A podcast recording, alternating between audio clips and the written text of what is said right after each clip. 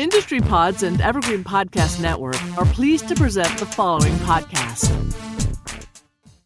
Amazing conversation so far, and the day is very far from over. Here to discuss the amazing developments occurring on Stellar blockchain is Stellar Development Foundation Justin Rice, VP of Ecosystem, alongside Coindesk Zack Seward, Deputy Global Editor. Hey everybody, we're here now. I'm Zack Seward of Coindesk. I'm joined by Justin Rice. He's the head of ecosystem of the Stellar Development Foundation. We're going to bring the energy. This is a late night show. We're going to have some fun here and we're going to get right to it. I want to tease a little bit of news. Uh, well, actually, you know what? I don't want to do that. I want to say first, hi, Justin. How are you? I'm great and super happy to be here, ready to get into it. But what's the news? What's the news? Well, I mean, the news is you guys are doing a little something, a little something new, right? You know, when you think of Stellar, you think of like a cross-border payments, remittances, fast, cheap payments across borders. That's what I think of when I think of Stellar. And all of a sudden, I hear that there's a proposal in place to make an automated market maker native to the Stellar protocol. Can you tell me about this and where this fits in in Stellar's DeFi ambitions? Yeah, uh, it's it's a good point that you raised. Stellar is designed for cross-border payments. It's a you know it's a open source, open participation network that makes it really easy to issue an asset, um, to issue assets that represent real-world currencies, um, specifically fiat currencies, and to connect to existing financial infrastructure um, to allow people to essentially create stable coins that are backed by reserves. It's designed so that those stable coins can basically interoperate. You can not only hold any kind of or create and then hold any kind of asset on the ledger, make payments in those assets, but you can also exchange assets. And so someone can essentially create an asset that represents a real world currency in one endpoint, right? One market, one jurisdiction, and transact across the Stellar network without any counterparties to essentially convert that asset and make a payment that arrives in its destination and is sort of off ramped through another um, local provider who has issued a stablecoin in that jurisdiction. In order for that to happen, there has to actually be a liquid market that allows the exchange of assets. From its inception, Stellar has had built in order books. Order books essentially take, like the ledger itself, not only tracks accounts and balances, but it also keeps track of if you want to make a, an order to buy or sell an asset, it will sort of place that order on the order books, compile, like uh, take all of the orders and sort of compile them together into a single set of order books and then orders execute trades execute when orders cross right? So that's a very traditional way to exchange assets. Um, but there are some limitations to the order book model. Like order books are great. They're very easy to reason about. And for a lot of assets on stellar they've served to create good liquidity. But in order to sort of create liquidity you have to put orders that live on the order books and that requires a certain amount of capital. You have to have capital to put those orders, and it requires a certain amount of sophistication because it's a fairly complex thing to do to keep those order books stocked and to respond by adjusting them constantly based uh, as prices move. So, of course, automated market makers they were a development that was sort of realized in the DeFi world, and on other networks, people basically realized that instead of having these sort of manual orders that you place on the order book, you can create an underlying algorithm and allow people to pool assets and to execute trades based on that algorithm. And in many other ecosystems, obviously, we've seen the growth of automated market makers, and they have done a great job of democratizing liquidity provision. So for us, right, Stellar is designed for cross border payments. There is this great model for uh, a method for creating deeper liquidity or liquidity for long tail assets.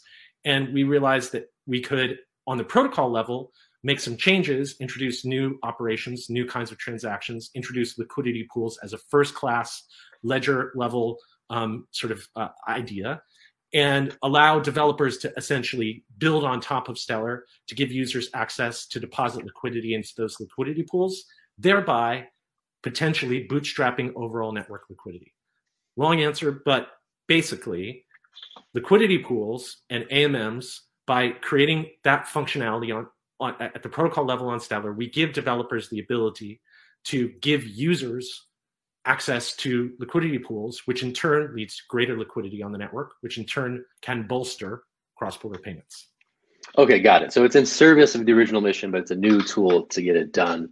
Um, I think it's also interesting because it gives you know the end user of that payment potentially the ability the ability to do additional you know financial functions without leaving the stellar ecosystem. I think that's potentially really interesting. Is there a vision for some of those products that might be you know value additive to someone on the receiving end of say you know a cross border payment yeah, I mean, it's interesting.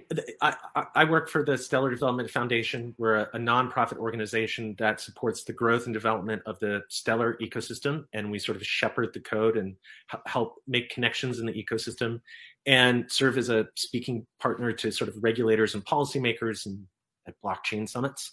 Um, but ultimately, what we're doing is creating tooling for developers to build products and services that end users touch. And already with the development of automated market makers, we added these at the protocol level, but we really un- uh, rolled out the protocol in a different way than normal. Um, normally, what we do is that we sort of get input from the ecosystem to make a protocol change, and then we make API changes because most people access Stellar via Horizon, this a network level API, and and developers really in the past have only had access to that API to test and start to develop on top of that protocol change when we've upgraded our test network, which is a month before validators vote to upgrade the uh, the, the public network, the main net, right? This time we actually um, started working well in advance with the ecosystem, and we started asking questions. We released early versions of an API spec. We released uh, a, a mock environment uh, mock API environment, and we created something called a future net, which was basically like a bleeding edge test net, all before we'd settled on the protocol changes, all before we'd settled on the API change. Part of the reason for doing that was so that ecosystem developers could say, how does this work? How, what are they planning to do to, to sort of create the tooling? Do, does it meet our needs? And what we've just, and as a result, when you know when the network upgrades, assuming that the public valid that the validators on the public network vote to upgrade the network, immediately these products and services that these ecosystem companies have built will be able to offer users access to deposit into liquidity pools. And, you know, the products and services that people are building by giving those that ability to deposit liquidity, it is adding value, right? Most of these are Stellar wallets or uh, front end exchanges for the Stellar decentralized exchange. And suddenly, the people who have accounts in those wallets can deposit liquidity, and you know they they by depositing liquidity they get pool shares, right? And so I think what we have already seen, even pre-launch, is that there's a lot of value added for the wallets and interfaces that are built on Stellar. I think once the launch happens, um, we will continue to see more, and I think to to answer your question, a lot of what the ecosystem will decide to build, I'm really interested to see. Um, obviously, we don't control it, but I think that having a new feature and exploring it um, is something that the ecosystem will continue to do, and I think we'll end up with some pretty cool stuff. Yeah, it seems potentially really big for you know an ecosystem that's been chugging along for a number of years now. The thing I want to ask, because we've seen a lot of it in recent months, is that you know the foundations that are supporting a lot of these base layers are rolling out really sizable incentive packages for projects to start building on these green fields, especially in the DeFi space.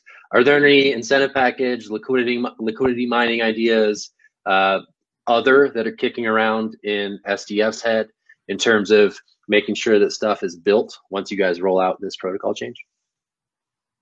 Yeah, well, it was interesting in the, in all the conversations that we had leading up to this protocol change, where we asked the ecosystem what they wanted. Um, I, th- that actually drove the protocol change. Like ecosystem companies were saying, we believe automated market makers should be introduced to Stellar, and we believe it should be done at the protocol level.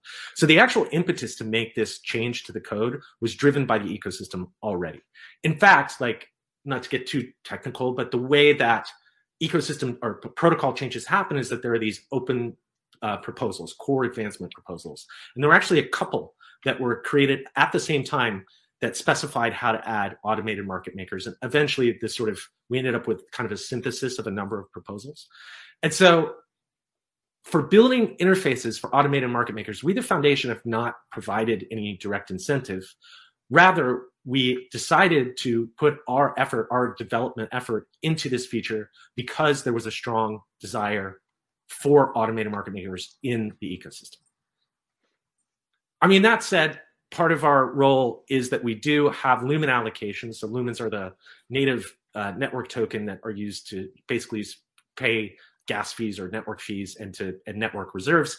We have a Lumen allocation um, that we, the SDF, do distribute, and we have a very clear mandate. Um, we actually have like a page, right, that you can go to and you can look at the SDF Foundation mandate, and it will show you every account that holds Lumens, what program each one is destined for, and you can actually watch in real time as we make those payments. And so there are a number of grant and investment programs that we have that are just generally to support and grow the ecosystem. You know, there's an enterprise fund where we invest in stellar build companies. There are infrastructure grants that help people who are building sort of important, uh, uh, vital infrastructure that's necessary for businesses to build on Stellar. There's a community fund where the community has a say uh, that's open participation, like open application. Um, and there are also grants for basically for bringing on currency endpoints for what we call anchors, these on-off ramps, etc. So if you ever want to kind of see, there is a very well evolved grant program, and it's all very public because you know, again, we're foundation, we work in the open. You can watch us allocate those limits. I will watch you do that. I will look. I will see those things happening in real time. That's my job. Yeah, we, keep we, us honest. We're watchers. Um, but yeah, I'm thinking of, you know, Avalanche, Fantom, Near recently rolled out something like an $800 million incentive package. Uh, it seems to be the flavor of the moment. I'm just curious what's going to emerge now that you guys have some additional functionality. I mean, is this like, is there a likelihood that we could see like household name AMMs uh, integrating on Stellar in the near term? That's a great question. I, you know what? I'm for it. Okay, consult your consult the crystal ball. I, yeah. I like. I don't know the future. I don't know. I mean, like anyone can build it. One of the coolest things about working for a foundation, working for an open participation network, is that we do provide this great tooling. We do collect feedback. We do work to try to serve the ecosystem, and we support the ecosystem. But what's cool is that like the projects that come that get built on Stellar, oftentimes they surprise me. You know, we don't we don't control them. Um, we don't have a say in who gets to build on the network, and that's a great thing. And so it means that there's like this sort of green field for innovation, where any and it, it, you know, Stellar is also very developer friendly. Like there's a lot of great tooling. It's very accessible. There is a low overhead to getting to get building, and also it's not very expensive. Say if you build something on the test net and you want to deploy it to the main net, you, there's you just have to change a line of code. There's not there's not high gas fees, right? So there are so many projects, you know, that are building on Stellar right now that surprise me. There are DeFi projects like YieldBlox. There are chains being built to other networks like Pendulum. There are NFT platforms like Litemint. All of these are things that have just found Stellar useful. They found it to be the right place to build, and so they show up and they get building. So if the, you know, in a way, it's like who's going to build on Stellar next.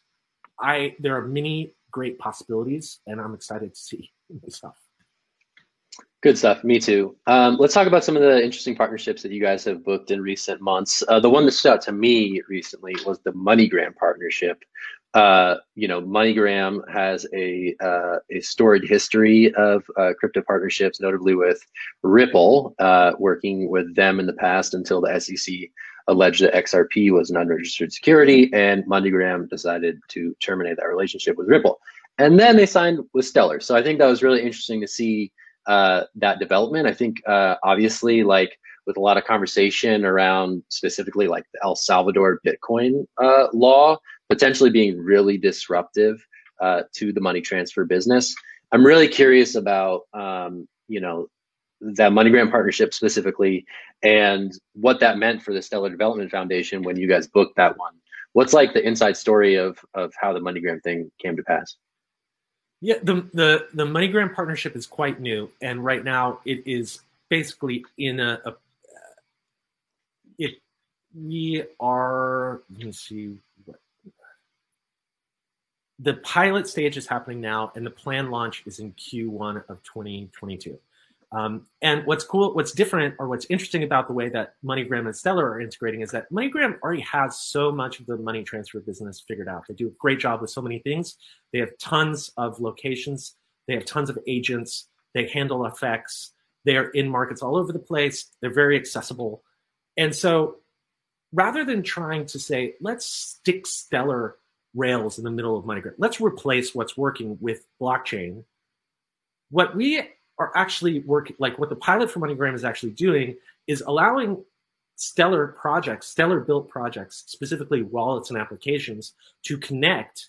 You know, if you're plugged into Stellar, you can connect to the MoneyGram rails, which means that if you build on Stellar, if you build a wallet, an application, a product or service on Stellar, you will be able to plug in and pay out to all the MoneyGram locations. And so rather like this sort of takes advantage of the strengths of MoneyGram and the strengths of Stellar. It makes it so that everything that MoneyGram is doing well is suddenly accessible to a new breed of developers. Um, and I think that it could be transformative, right? Especially if you take something like improved network liquidity and add to it just these like uh, the ability to connect your wallet to a network and pay out to locations all over the world. I think it, it's sort of it will it's a pretty amazing thing for someone who's building. Um, but again, you know, we're we're sort of in the pilot stage now the launch when it happens will be early next year and ultimately i would like to see stellar connect to you know the 150 million people that use moneygram and also provide an opportunity for a whole new um, sort of kind of customer to have easy access to digital assets because they'll be able to cash in and cash out at real world locations that already exist in agents all over the world. Um, and i think that's pretty pretty amazing. Like i think that that is disruptive in a way, but it, what it really does is that it it takes advantage of blockchain's ability to to sort of uh, plug projects together um, to allow for this amazing kind of cross-border payments, um, cross-asset conversion, and I, you know I think it takes it, it, it Stellar does a good job of connecting with traditional financial infrastructure. And I think this is kind of the perfect example. Like it will boost take what's good about traditional financial, more traditional financial infrastructure. I mean, MoneyGram's an innovative company, right? But it it will take MoneyGram's innovation and sort of use it to boost Stellar and vice versa. And uh, with this particular thing, USDC is in the mix too, right? So I'm, I'm curious about that. USDC has uh, has run on Stellar for a while now, but this particular MoneyGram uh, partnership involves USDC. Can you speak about how USDC fits into the equation with this one? Yeah, so USDC is uh, obviously a well-known asset. Um, it's issued by a consortium um, that is sort of trusted throughout the industry, and they've issued USDC on multiple chains. And uh, USDC on Stellar is cool because Stellar is very well tuned for payments. It makes it really easy to transfer USDC it makes it great for cross-border payments um, because it's fast, because it's cheap, and because it's incredibly accessible. Um, and USDC can become can be used as a settlement asset for almost any kind of cross-border payment. So I think in the background of the MoneyGram um, rails, right, will, uh, across the Stellar network, transactions will be occurring in USDC, and payout will be handled by MoneyGram at their locations. And I think that there's this sort of hybrid model that's arising with USDC, where USDC can be used on multiple chains. USDC can be held by people throughout the broader crypto ecosystem, and it can be sort of converted at cash out points because of that sort of universal access that it offers. Got it. So I think like I think especially in payments, you know, there was sort of like crypto payments 1.0, and you know, Stellar pioneered a lot of that. There was several other projects that were looking to pioneer that. Uh, I feel I kind of feel like lately, like crypto payments 2.0 is what we're seeing now. And instead of relying on some of these like true like crypto assets, they rely on stablecoins such as USDC and others. I was just curious if you had any thoughts on that evolution and how sort of the crypto payments, especially in the cross border border space, with any number of these projects are seemingly relying uh, on you know fiat backed stablecoins much more than they had been in the past. And i was wondering like if that was by design if that's sort of a natural evolution of where this sector is heading or if there's something that is lacking from your perspective in that current approach yeah, it's interesting. I mean, Stellar was always designed with stablecoins in mind. The entire idea was that there would be a network that makes it easy to issue assets, and that what we call anchors, but essentially are stablecoin issuers, would connect to that network in local jurisdictions. And by basically creating sort of like a universal plug and socket system where um, issuers or stablecoin issuers in various jurisdictions can connect to one another and transact on a network. The whole idea of Stellar Anchors, which was there from the very beginning, was to facilitate cross border payments using fiat backed assets, using stablecoins. I think there's something very natural about that progression, right? Because digital assets are great and sort of the trustless nature of blockchain is great because you end up with a system that allows for transparency, for stability, for redundancy, for accountability, right? There are these ledgers that anyone can join, anyone could participate in, and that are kept honest by the nature of the technology itself. But it's cool when you plug that into actual real world existing financial rails because in daily life, people still transact in their local currencies. And so for me, it's a very natural evolution in payments to say, how do we take local currencies, digitize them so that they are no longer siloed, right? So that we're connecting disparate financial infrastructure, but we can, but where you can sort of withdraw it back into local currency as necessary for real life. And there's like still, you know, as wonderful as crypto is, there is also real life where you do need local fiat currency to transact. And I think that that's going to be true. I, I think forever. Um, and so it feels like taking the sort of best things about a blockchain and connecting them to existing financial infrastructure, which again is what Stellar is designed to do, feels like the savviest way to go about connecting the, connecting the world to allow for easy payments and for financial access. Okay, so so follow up question: What is your personal view of CBDCs, central bank digital currencies, and does the Stellar Development Foundation like have a view on a potential CBDC future? Yeah, uh, yeah. At SDF, the foundation, we do have a you know a working group that works on on CBDCs. We recently published a, a white paper about how Stellar is a good fit for CBDCs. We've worked um, you know, to to talk about with uh, with uh, the Ukraine uh, to to sort of start to think about how CBDCs might work. Um, as a technical advisor, we, have worked with them, and you know, we, we're putting together a, a CBDC ch- uh, work. Uh, there's a CBDC challenge in Singapore where we're submitting sort of like a proof of concept. Stellar is a very good network for CBDCs. Again, asset issuance is good. Uh, it, it's it's sort of as easy as adding a ledger entry, so there's no complicated smart contracts. Stellar is set up to interoperate with existing financial infrastructure, which is good for CBDCs because the CBDCs again can connect and you can allow for asset exchange. Issuing them on a common ledger would prevent the world's financial infrastructure from recreating the silos that exist in today's infrastructure. Uh, you know, I think for me, I would love to see CBDCs issued on an open network because I think that's good for all of those reasons. Prevents silos, it encourages innovation, it leads to a world that's fully interoperable. And I hope that central banks consider that as an option. I'd love for them to use Stellar, but if they don't use Stellar, I hope they use an open network or a series of open networks that can interoperate. I don't know if they will, right? Like central banks have their own concerns, and I'm not a central banker. Um, you know, I know that they they have they have to be protective of their national currency. They have to be conservative. They have to think about the populations that they serve, and they have to think about monetary monetary policy in like a way that I don't I don't have to, right? But I believe they should issue on a public network. Um, I just don't know if they will. I guess it's, it's a question for the central bankers. Yeah, so I mean, I guess when you see like central bankers and regulators and Capitol Hill sort of like gnashing its teeth about, you know, whether it's Facebook's Libra, now Diem, now the Novi uh, pilot launch that involved a stablecoin. I think it was the Paxos standard stablecoin USDP. Um, when you see uh, all this hand wringing from regulators both here and abroad, like, what are your what are your feelings about that? What are your feelings about that as it relates to like making payments more open and accessible to all? I think we, and I include you in this, like you and I and everyone in the blockchain community has a role, right?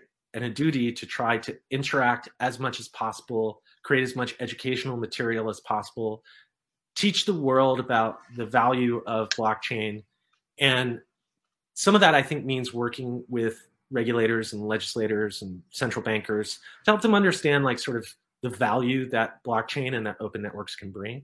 And so I think when I see all that gnashing and I see the, all the hand wringing, I think, okay, I want to help provide as much support to have a good conversation as possible to overcome that well-founded anxiety that these people have. Hmm, that's that's good. That's a constructive. That was constructive. All right, I will take you up on this challenge, and I will see if I can be equally constructive. All right, last question. I just want to wrap this up, sort of in terms of uh, personal personal perspective. Right, you've been with the Stellar Development Foundation for three years now. You were in the Stellar ecosystem before that for a couple of years. I just am curious in in your historical perspective on where things are in this crazy bull market of 2020 2021 how is it different from last time around? What are the things that stand out to you as particularly strange? I know i'm seeing all sorts of strange stuff every day but i'm just very curious for your perspective on that having again that historical scope that some sure. people in the industry don't.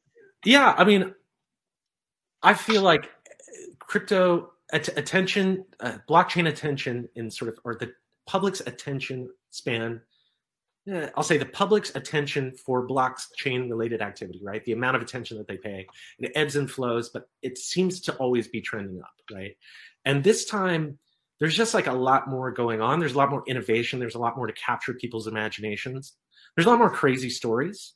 Um, but there's also a lot of value that's been created. There are a lot of really interesting projects. There are a lot of on, on Stellar, for instance, where we're trying to create these cross-border payment corridors, there's a lot more real transactions. There are a lot more payments and stable coins happening across borders than there were last time.